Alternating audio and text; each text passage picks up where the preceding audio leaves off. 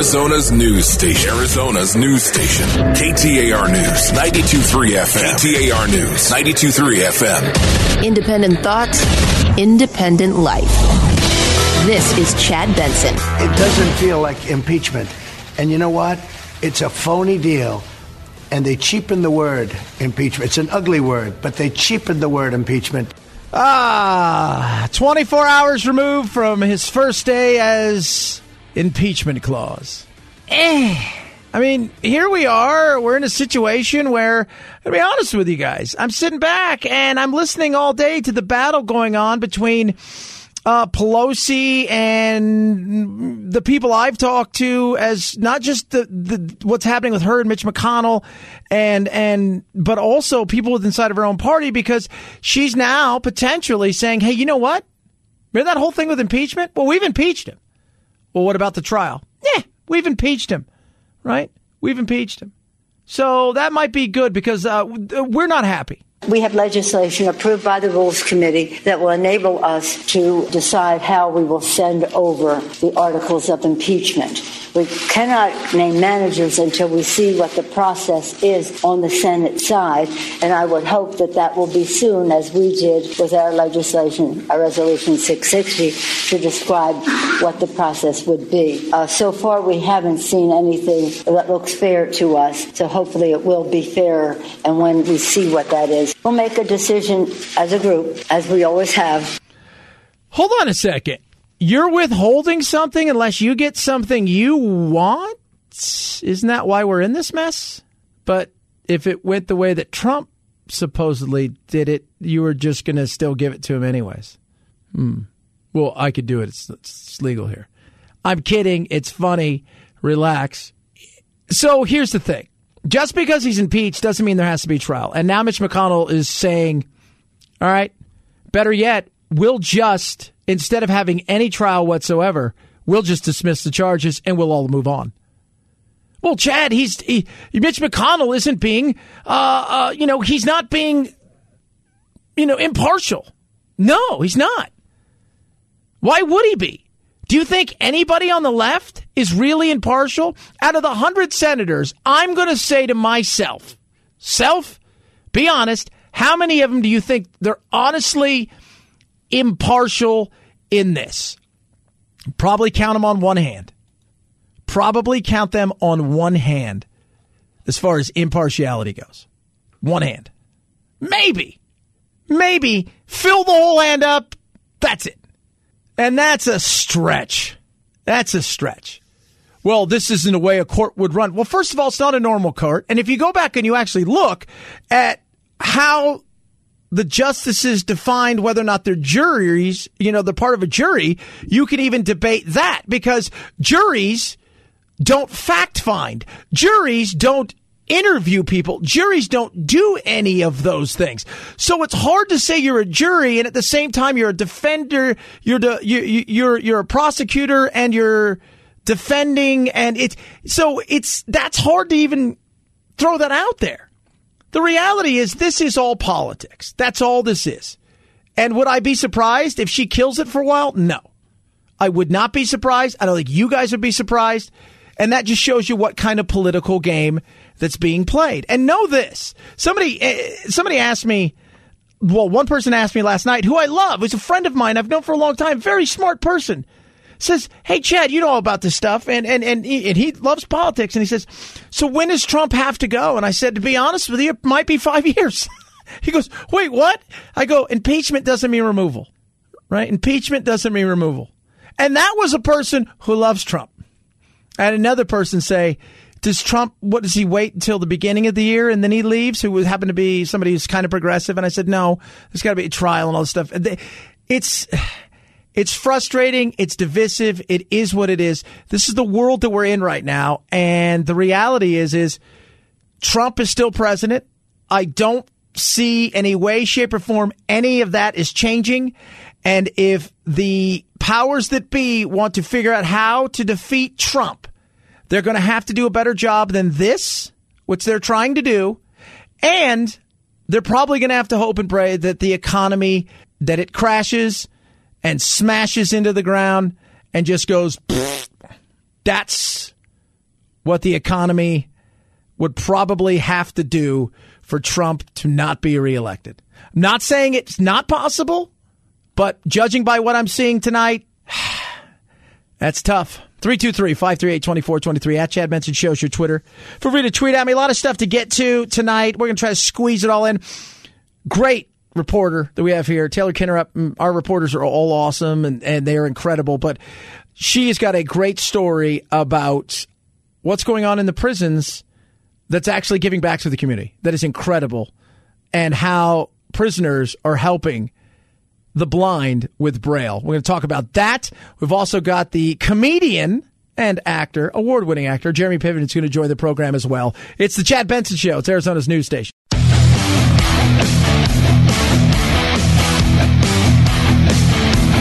Arizona's news station, KTAR News 923 FM. Chad Benson loves lemonade. No wonder his show is two parts tart to one part sweet.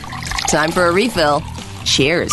You've seen him in a lot of movies and a ton of stuff. Entourage, obviously, big time there. He is a stand up comic now, and it was so funny. Jeremy Piven joins us. I was talking to my buddies last night. I said, Oh, cool. I'm going to talk to Jeremy Piven tomorrow. Uh, he's here. He's going to be in uh, uh, Arizona, out here in Phoenix, doing some stand up comedy. They're like, He does stand up comedy? And I'm like, You guys didn't know he did stand up comedy? Yeah, he's doing stand up comedy now. yeah, I mean, no. This is what's great is that somehow, and I'm so incredibly lucky. I have I have a really great connection with people, and you know, through my movies and TV and whatnot, and people show up, and not knowing, not having a reference for me as a comic, and it's an honor, and the fact that you know you have to take everything I say with a grain of salt because it's me talking about myself. But the comment I get the most is we had no idea you were this funny. And it, it's such a backhanded compliment because after 70 movies and 10 years on Entourage and doing that movie, I thought that they had some reference for me as a, com- as a comedic force. But but listen, I'm making people laugh for an hour, and we're all in the same room together, and there's nothing better. No, and you know the funny thing is, is because I think we have this thing where you are this or you are that, and maybe you can do some yeah. of those things, but it, it, normally it's the other way around. You're a stand-up comic, and then you get the opportunity to do other stuff inside of entertainment world. But you've kind of just, I mean, what made you say, hey, you know what, I, am going to do this. I'm I'm going to go up on stage because I do some stand-up comedy. I've done it for a while, but then uh, you know at, I do so much radio now. It's tough for me to travel around, and I got a little one in the whole nine yards. But it is yeah. the most liberating thing. What made you say, you know what? It's terrifying and liberating. Liberating. I'm going to jump into this. It, I, I got hooked. Uh, the Laugh Factory put me up with a, a comic named Russell Peters, and we were set to host the evening, raise money for underprivileged kids, and. I got up there and I knew how great Russell was. And listen, I've been on stage since I was eight years old done a million movies, you know, been acting my entire life, really prolific. I knew that Russell would crush me on stage because he spent his life as a stand-up. So I had to prepare. I had to have jokes in my back pocket. I never did it before, and I got out there. And I got to tell you, when you get out there and you tell jokes that you think are funny, and then they think they're funny, it's addictive. And I got addicted. and I went, wait a minute, there's something here. And so I've just been, and and you know, I got I got a, a nice work ethic. So I've just been getting after it and and getting a great response and getting better and you know I'm going to be out there with you guys for the New Year's Eve and for the 28th 29th and and I I picked this venue for this time because I love it out there so I can't wait to get back and get into it. Yeah, you're going to be at the Copper Blues and you're going to be there 28th 29th and the 31st, but you're not doing the yeah. 30th. And we are like, what is up with the 30th? Are we not like the 30th? Are we, are we not good with the 30th? you know, that's a great question. When we get off this call, I'm going to call them and ask them what is going on with the 30th. You never know here. It, look, it, it, it's it's a great venue. Place is awesome, but I just thought we were talking about like it's kind of weird. You're going to be at the Copper Blues and you're going to be there 28th, 29th, uh, and the 31st. And I'm like, maybe there's something. Maybe it's a private party or something. Who knows? You know what? I, I, I do I do a full hour. We have an incredible time. I do impressions, um, stories. Uh, you know, from life being on set, observational stuff, and then I get up at Copper Blues and I play the drums. I, I at one point last time I was at Copper Blues, some guy just screamed out, "Stop doing stuff," because I was just doing too much stuff for him taking it Apparently. all in. His, so, his head exploded. You, you, know, it's funny. You talk about all the stuff you do, and you're on set. I mean, because you you know you're not unfamiliar with stand up because you were a Second City dude and you got all this stuff Yeah. going. As we talked to Jeremy Piven, here, he's going to be out here uh, performing comedy uh, at the Copper Blues. But it, as we sit there, you, you, you're not unfamiliar with it. But when did you decide, man, I got to do this? I got to try this for real? Because, you know, you think to yourself, you craft an art, you talk to any comic, it takes a while to put together something like you're doing an hour. Most people Yeah. who do an hour, they test it out before they think about doing it on the, you know, they're doing it on tour, they're reading half their notes. Like you're doing an hour, and it's not like you've got 10, 15 years of stand up under your belt. You know what? I, I'm just. It's one of those things where, I. Uh, what can I tell you, man? I. I guess because it's the same engine, different gear, in the way that I've been so all in my entire life with performing, and I've got. I, I, I love to write on my feet. I love to improvise. I love to entertain people. I've got so so much of a skill set that hasn't been shown. I've been trying to, you know, rearrange dialogue and add my own stuff and improvise on sets my whole life. And I finally went, wait a minute, why don't I just embrace the freedom and just get after it, sink or swim? And you know, in this life, it's so easy to give up or to have someone be negative and just kind of give in and not take a chance. But uh, if you're willing to, you know, to make a fool of yourself, you know, you're going to win, eh, no matter what arena you're in, and I mean that. You know, and listen, when I get up there, people are going to give me about a minute of courtesy giggles because they're happy to see me. We know this guy has made me laugh, and then it's all up to me. And I love that pressure, and I love, you know, when when I'm in a screening of something I did, you know, it's we're a year and a half removed from it, or I don't get to see the audience. Now I get to see in real time. Do these jokes work? You know, and I, you know, it sounds so cocky, but I kind of feel in a weird way. Listen, it's totally unorthodox my journey. Usually, you're a stand-up and you flip into acting. I'm a- prolific actor who's now flip, you know, flipped the script, and now I'm doing stand-up. Hopefully, in two years from now, I'll be totally broke eating ramen noodles on your couch. All right, you're know doing the mean? Benjamin Button, going backwards and starting down. This is fantastic. When did you you know, go. Jeremy? When did you know? Uh, you know, because you again, you're a prolific actor. You've been doing a long time. But when did you know? I made it. Like when was the I made it part? Like because I remember the great uh, Eddie Murphy said it wasn't until I think Nutty Professor two where he thought to himself, "I've made it." When did you know? Well, that's crazy about Eddie because, he, he, and I'm glad you brought him up because I think, you know, I was just watching him the other night, and, and I'm so glad he's getting back into stand up.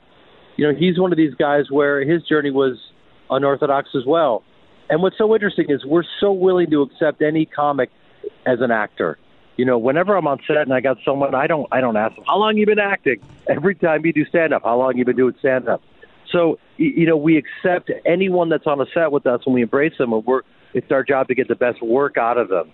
Um, I, you know, I remember grabbing my little French bulldog Bubba, which you can see on my Instagram, and I grabbed him, and we were we were we, we were you know I, I have a, a house and with with an all right view, and uh, we're just sitting there with him, and you know, every point in our lives we have to say that we made it because we're here and we're alive, and I know that sounds so pretentious you know, so spiritual, but like, you know, we can compare and contrast each other all day, you know, and find different reasons to hate ourselves or think that we're not successful. But we have to embrace this journey, and happiness is more important than another person's take on success or, or you know what I mean? You know, it, it, I, I think that we just need to. Because by the way, if you embrace that and if you're happy with the journey and present, you're going to be more successful anyway. Yeah. But if you keep thinking that you deserve more and where are my cookies and you have that energy, um, people aren't going to want to be around you. Very true. so, I, it- yeah, I think that we, you know, listen, I struggled for years. I, I won the Fresh Face of the Year award at 37. And I said, there's nothing fresh about my face when I accepted the award. Nothing. Nothing. But, but you've made it and you're here and you're doing it. So you got uh, two shows on the 28th, 7 p.m. and 9.30 at the Copper Blues. Uh, 29th, 7 p.m., 31st, 7 p.m. And you're going to call later on to find out where you're not on the 30th. But uh, Jeremy, man, I, it's going to be great to get out there and see you. And I appreciate you coming on. And I know you're a busy dude, but uh, uh, this is exciting and it's a new journey and, it, and it's good too. I think it gives people a lot of hope out there thinking to themselves, wait a minute, you know, he's, he's not old, but he's not young and he's taking on something new. And uh, man, I'm looking forward to. Congrats. Thank you, buddy. It's going to be really fun, and I look forward to you seeing the show, and then we'll we'll talk about it afterwards. I'll get, I'll get back on the radio, and you know what? We're almost sold out. So if people go and get their tickets now, we'll try to add a show on the 30th. There you go. There you go. Right on, man. I appreciate right, that. Brother. Thank you so much, and happy holidays, Merry Christmas, and uh, we'll see you soon. Thanks, brother. Thanks. At Chad Benson Show, Twitter, C H A D B E N S O N. That's Jeremy Piven right there. Good dude. Get out and see him.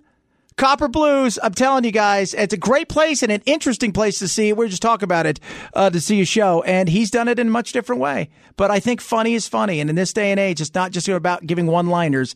It's about doing. Uh, uh, I think it's telling stories, gets people going. Chad Benson Show, Arizona's news station. Arizona's news station. Arizona's news station. KTAR News, 92.3 FM. 92.3 FM. 1% of people who go out on cruise ships are lost at sea. I'm sorry, Wilson. Just saying. Wilson, I'm sorry. We haven't lost anyone. Yet. The Chad Benson Show. I joke all the time about you know we're we're a news station, but I always joke with our with our news people. But the reality is, is we do stuff that ninety nine percent of news stations could never even dream of doing, minus one or two stations in the country, and we have the best reporters around. Taylor's with us right now. Uh, she's incredible. Everybody's just amazing. But we do other stuff that I don't think people realize. And you've got a piece right now that is so amazing, uh, as Taylor Kinder joins us, about what's going on in prisons and how prisoners are giving back in a way that you were like, I didn't see that coming. Nah. Tell me about it. So I have this three part series that started airing this week. It just finished up today, but it's called Braille Behind Bars. And it's a look at prison braille programs in Arizona, which is a very weird concept, but it teaches inmates to transcribe braille, which is a really long certification process. And we were losing a lot of braillists in the country. So we looked at a bunch Kind of of all retiring at once. Is that what's what was going on? all retiring at once and then about three or four years ago the transcription of braille changed and so the the way that things were translated got updated and switched and people who were towards the end of their career said i'm not dealing with this i'm not recertifying because it takes so long to begin with that they just went into retirement early but also it's it's a really tough skill to master and some certifications can take almost a decade so it was a bunch of people retiring at once. It was just a, a perfect storm of things. And so there are really only a handful of Braillists in the country, and about a thousand of them reside in prisons across the country. But 60 of some of the most proficient ones are right here in Arizona jails. talking to Taylor Kinnerup, and you guys have to go to ktar.com and check it out. Not only did you do an amazing job with the reporting and the way you put this thing together, but uh, kudos and a shout out to Matt, our videographer and, and production guy here, does the the the video stuff. It it is it it's like a documentary, and it is incredible. And so you go you go into these prisons. First of all, is that a weird thing? Because here you are. I mean, you're young. You're, you know, you're a woman. These are guys who are in prison. They haven't seen probably too many ladies in a long time, and it's got to be intimidating. Well, I'm actually I'm glad you brought up Matt Bertram because he deserves so many shout outs and kudos and awards honestly for what he did with that. I mean, he made the video absolutely stunning visually and and artistically. It's it's done so beautifully. Everyone should look at that purely to praise Matt Bertram. But I also went to the prisons with Matt Bertram. I went to the Kingman prison and he was my hired gun for the day. And no, I What's it was like so funny. walking up? So here It you was are so walking funny up to because. I I never once went into the prison and was nervous. I, I was nervous about am I going to ask the right questions? Am I going to use my time well? Am I going to come off like a professional journalist to all of these adults in the room? But at no point did I ever think, oh my gosh, I'm around a bunch of scary criminals. Something bad's going to happen to me. I mean, they gave me the full list of you can't wear shoes with heels. You can't wear tight clothes. Don't wear any underwire in your bra. Like, I mean, there were all of these things where I was like, okay, I'm going to a prison. I'm going to a prison. And then I walked in and at no point was I nervous or afraid. I was so weirdly at ease with all of these men. And there was actually a moment in the prison where I explained to them what this project was going to be and talked to them about one of the students who's received their work, who credits the fact that she can go to college with the fact that these prisoners made her textbooks and gave them to her for free.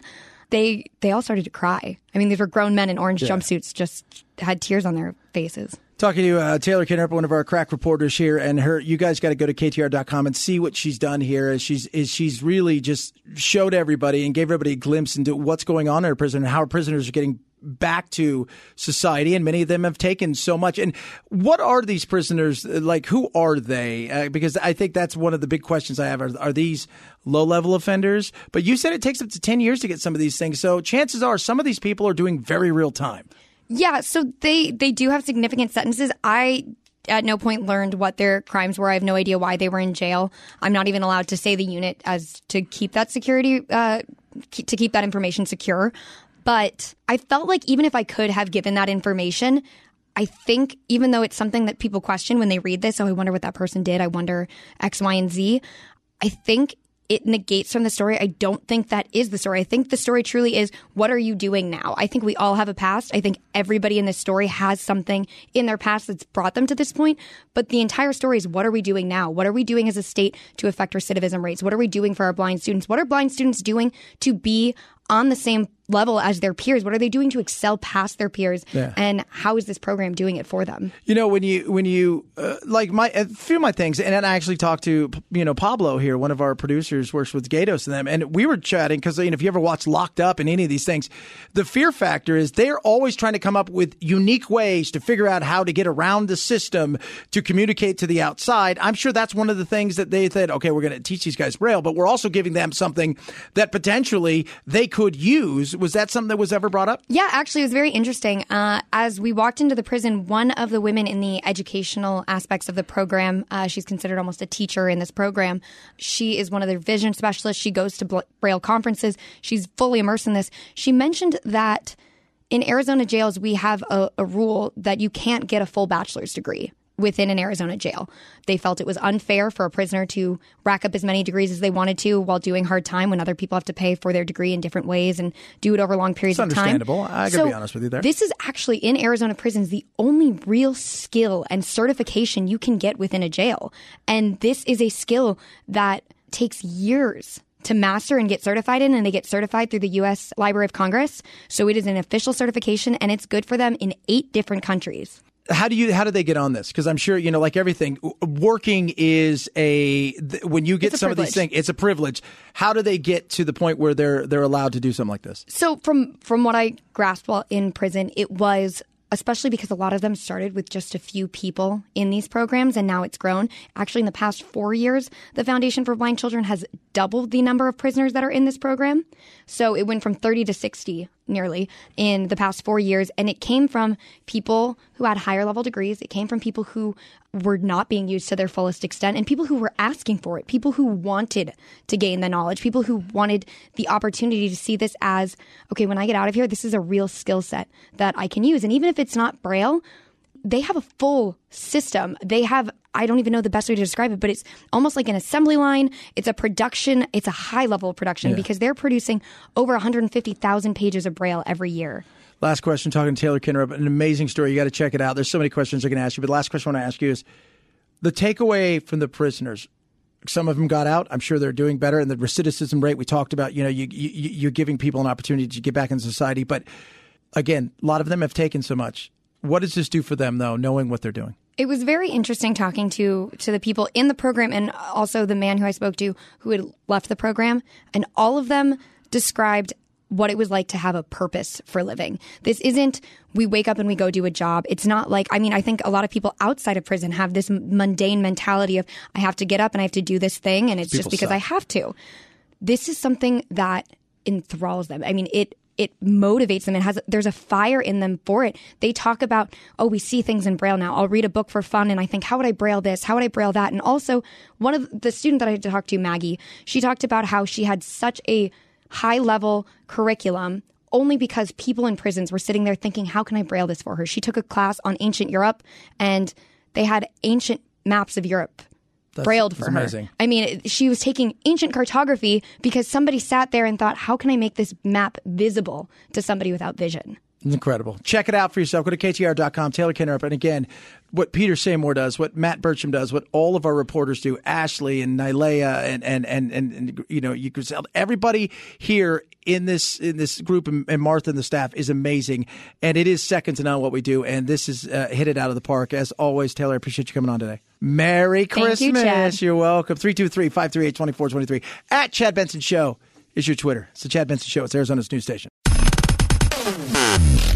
Arizona's news station. KTAR News 92.3 FM. Got that sniffling, sneezing, stuffy head thing going on? Time for your daily dose of vitamin chat. You're only going to see this ad once. It's no coincidence that during tonight's debate, Cory Booker will hit the air with his first TV ad of the campaign. I won't be on tonight's debate stage. Booker did not meet qualifications for tonight's debate and is trying to target those who are paying attention to the debate. Democrats have argued the rules are too strict to qualify for debates and the candidates of color get excluded. But the DNC argues with so many candidates still running, it has to place limits on them. Tonight, seven have made the cut. Yeah, and it's the usual people that we see as far as holding their own in certain areas. Amy Klobuchar, she just got in there. Tom Steyer, he's made noise for a long time in this political world, long before he decided to run for president. He was on CNN 24 hours a day trying to get Trump impeached. But on top of that, you've got the usual Warren, now Pete Buttigieg, who's becoming, let's not pretend, he is a force right now in the Democratic Party. Uh, on the other side uh, uh, of, you know, that you've got the usual Joe Biden and you got Bernie Sanders. Then you've got Andrew Yang. And Andrew Yang has picked a lane, and the lane is the Yangling.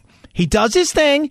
He is, you know, he's hanging out with Donald Glover today. He's doing all the things that he thinks he needs to do to get his message across for the people that he's trying to reach. He's not trying to reach the 65 year old. He's reaching a certain group of people that are going to continue to keep him here for, for a while. I don't think he's going to, uh, uh, unless he bows out sooner rather than later on his own terms, going, all right, I'm not going to get this.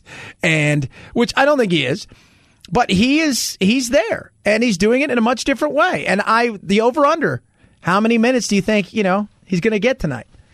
I said he's probably going to get 5 minutes, maybe 7.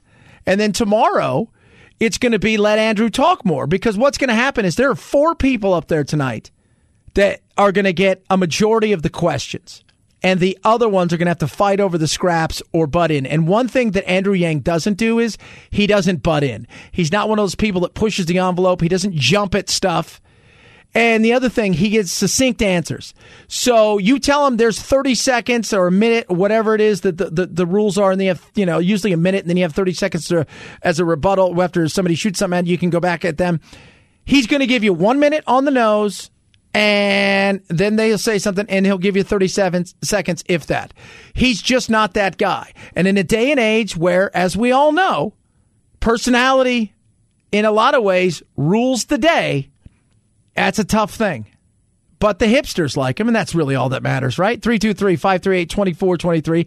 At Chad Benson Show is your Twitter. What to do, what not to do in this gift giving season. Not to go all Scrooge on you, but you might want to think twice before buying your boss a holiday gift. Number one, it compels the boss to give something back. And number two, it often turns into almost a competition. Who is giving the best, priciest, the most luxurious gift? Attorney Philip Weiss with consulting firm Safe Arth at Work says instead, ask your supervisor to take part in a Secret Santa. Things like grab bags where everyone can pull a gift, but be sure to include some monetary limits so no one feels that they have to spend too much. And never require employees to take part. Yep, true. Uh, I give some stuff, you know, people I closely work with will get some stuff, and other people, nah, not so much. Uh, because I just, you know, I mean, you know, how do you pick and choose? And it's one of those things too, where I've noticed it, it, working in an office now, because for years before I came out here to KTAR, I had my own studio and I did everything there, and uh, and it was just kind of my own thing. I had my lizards; they all got their presents, and yes, I do get them presents, and they have stockings, and ha ha ha. But it's a weird thing because even here, as close as we are, there's still the like the sales teams over the news team. Everybody's got their close little community they work with outside of that. Uh, but yeah, you know, as a boss, if you want to give me a present, I'm not going to say no. Hmm, Cran. Hmm, 323 538 2423 at Chad Benson Show is your Twitter. It's the Chad Benson Show, Arizona's news station.